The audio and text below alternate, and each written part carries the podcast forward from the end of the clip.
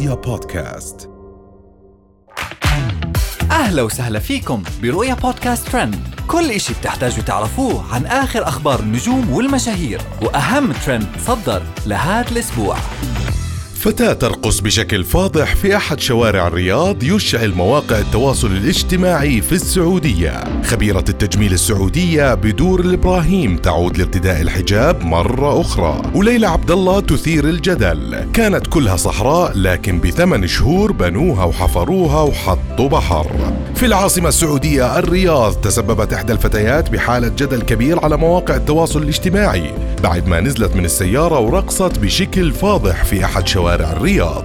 ووثق الفيديو رقص الفتاة اللي ما نعرف إلى الآن إذا كانت جنسيتها سعودية أو لا وهي ترقص وتتمايل بشكل فاضح. كما ظهرت في الفيديو وهي ترتدي ملابس ضيقة جدا وكاشفة عن شعرها. وتسبب الفيديو بحالة غضب كبير بين السعوديين وطالبوا السلطات بالتدخل والقبض على الراقصة والرجل اللي كان معها بالسيارة. وعلى مواقع التواصل الاجتماعي فغرد العلي نعم هي محاولة لتشويه صورة البلد ومحاولة لنشر الفساد في البلد. وإن الرقص عادي في الشارع بإذن الله سيأخذون عقابهم. أما أبو أنس فكتب لهم أهداف. شوفوا من وراها لتشويه سمعة بلدنا. الله المستعان. أما سارة الروقي قالت إذا لم تستحي من الله ومن الناس فافعل ما تشتهي. اللهم لا تؤاخذنا بما فعل السفهاء منا. الحزم والعزم لكم بالمرصاد.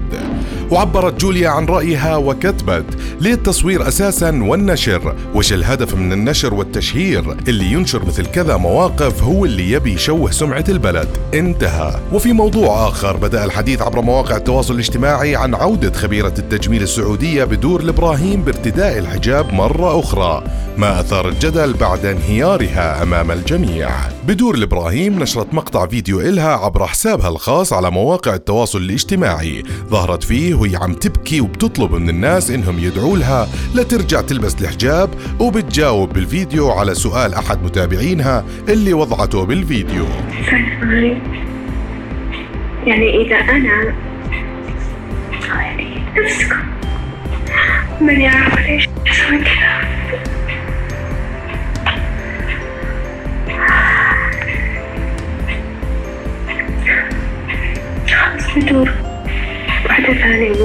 وتعاطف بعض متابعي مواقع التواصل الاجتماعي مع بدور الإبراهيم فكتبت هيفاء حزنت على بدور الإبراهيم تبكي مو راضية على نفسها. الله يهديها يا رب ويفتح على قلبها. وكتبت وفاء.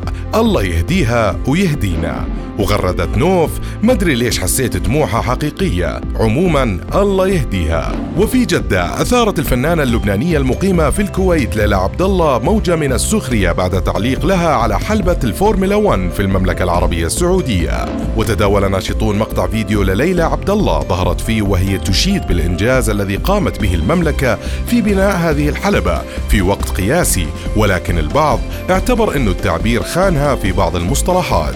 ثمان شهور إنك أنت تبني حلبة. شيء طبيعي المكان هذا كان كله صحراء وانبنى وطبعا حفروا. وكل شيء يعني سووه وحطوا بحر.